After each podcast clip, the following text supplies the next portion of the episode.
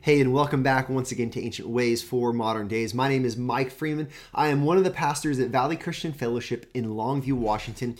And I want to say thanks for joining me today as we wrap up this week as we have begun to look at 2 Timothy chapter 1. Uh, yesterday we saw that, that Paul is he is urging Timothy not to be ashamed of the gospel of Jesus Christ not to be ashamed of Paul himself, who is imprisoned and soon to be executed because of Paul's testimony. He, he is calling Timothy to carry the mantle, to remain steadfast, to understand he has a spirit of power, love, and self discipline. And all of these encouragements are the same for you and I today. See, Second Timothy is this letter that we are called to courage in Christ because of the promises we've been given in the gospel. Now today I want to look at simply one verse, verse 12, which is it is so powerful. It has so much for us to consider. Look at the text. Paul just has encouraged Timothy uh, in the gospel not to be ashamed. He said that he is Paul himself is is a preacher, an apostle, and teacher of this gospel. And he says it's for this gospel for which I excuse me, which is why I suffer as I do. Look here, though. He says, But I am not ashamed. I'm not ashamed. Here's why. For I know whom I have believed. And I am convinced that he is able to guard until that day what has been entrusted to me. These are incredible words. Paul says this. He says, I am willing to suffer, and really, I am willing to die. I am not ashamed. Here is why because I know Christ. I know him. I have put my faith in him. I have experienced his faithfulness time and time again. Even though I am in chains, even though I am facing execution, I know whom I have believed. I know the Savior.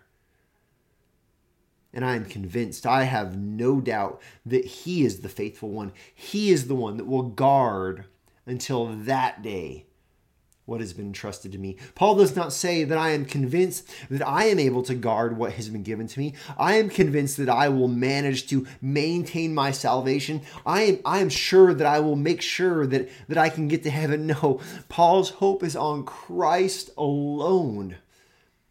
Which leads me to ask you this question. Do you know Christ?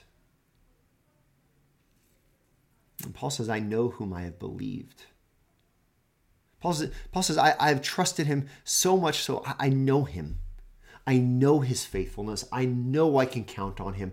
I've spent my life seeking him, pursuing him, learning his ways, seeing his faithfulness. And so now as I am on the the, the threshold of death, my confidence is not in self, my confidence is in Christ alone.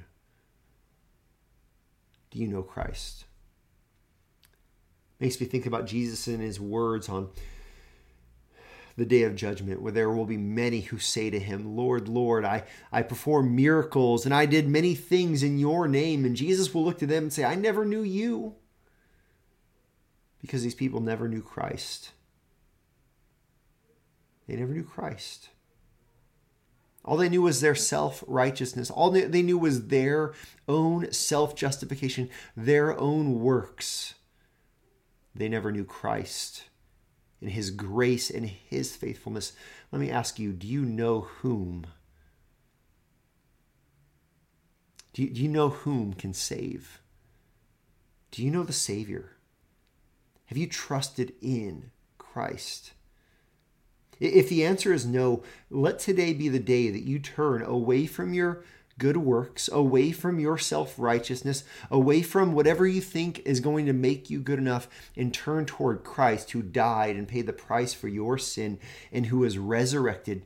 Turn toward the Savior. Put your confidence in Him and know that He is faithful, that He will guard salvation for you until that day when you breathe your last. And this is the ancient way for our modern day.